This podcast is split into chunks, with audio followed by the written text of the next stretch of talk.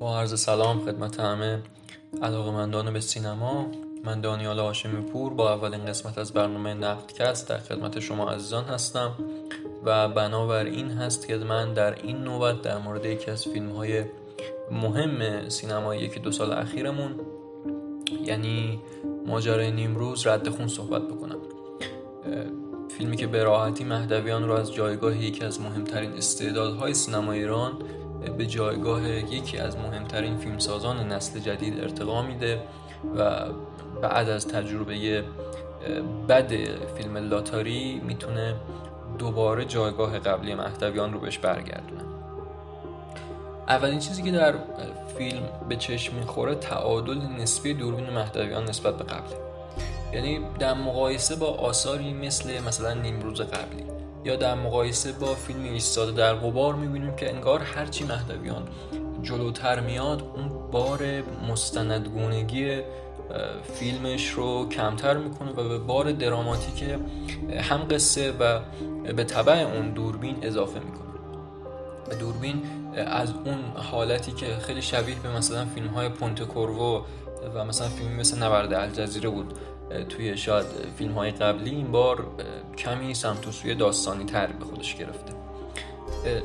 در برخورد با کارکترها اولین چیزی که به چشم می‌خوره اینه که این جنگ هفت ساله ایران و عراق که فاصله بین دو فیلم هم هست چه تاثیراتی روی شخصیت ها روی اخلاقیاتشون و روی پرداخت شخصیتشون گذاشته. بیشترین تغییر رو ما توی شخصیت صادق با بازی به من فوقلاده جواد عزتی می‌بینیم. صادق این بار یک معمور اطلاعاتی مشکوکه یک معمور اطلاعاتی که به همه چیز سوء زن داره و حتی در برخورد با نزدیکترین دوستانش هم وقتی حرف کار در واقع در میون باشه از هیچ چیزی فروگذار نیست و با اونها هم مثل بقیه با جدیت تمام برخورد می‌کنه. اما یک کار جالبی که مهدویان در این فیلم انجام میده که در فیلم های قبلی نبود این هست که دوربینش رو به اردوگاه اشرف و بین طرف دیگر دعوا می‌بره و ما با مناسبات و سازوکار مجاهدین قراره که اینجا آشنا بشیم. این مسئله مثل یک شمشیر دولبه برای فیلم عمل می‌کنه.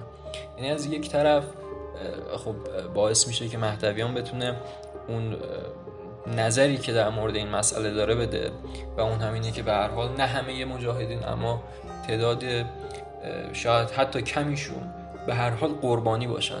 در این بین و خودشون هم کاملا با اون تیم نباشن.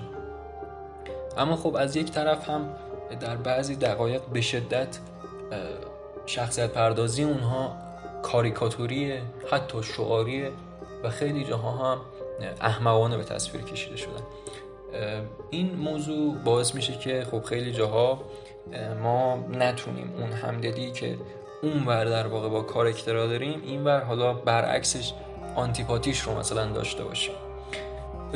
یک مسئله خیلی مهمی که من می‌خوام در مورد صحبت بکنم سکانس درخشان پایان بندی فیلمه. که به نظرم در کنار پایان بندی نیمروز یک قرار می‌گیره و هر دو از لحاظ بسیاری بسیار شبیه به همن و از لحاظ در واقع دنیاشون فوق العاده از هم دوره. در هر دو فیلم ما نمای پایانی یک نمای اصطلاحا برد آی داریم یا چشم خدا هم بهش میگن. نمایی که از فاصله بسیار دور از بالا گرفته میشه.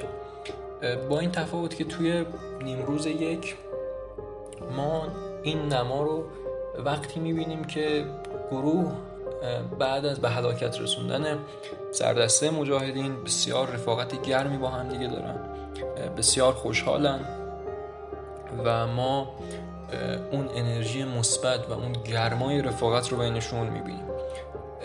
در نیمروز دو انگار این گسست قرار به تصویر کشیده بشه. به این شکل که ما صادق رو به تنهایی می‌بینیم و گسستی که بین رابطهش با شخصیت های دیگه خصوصا کمال که دوستان نزدیکی بودند اینجا ایجاد شده. و یک رنگ و بوی بسیار تلخی برخلاف فیلم قبلی در رد خون خصوصا با پایان بندیش حاکم هست.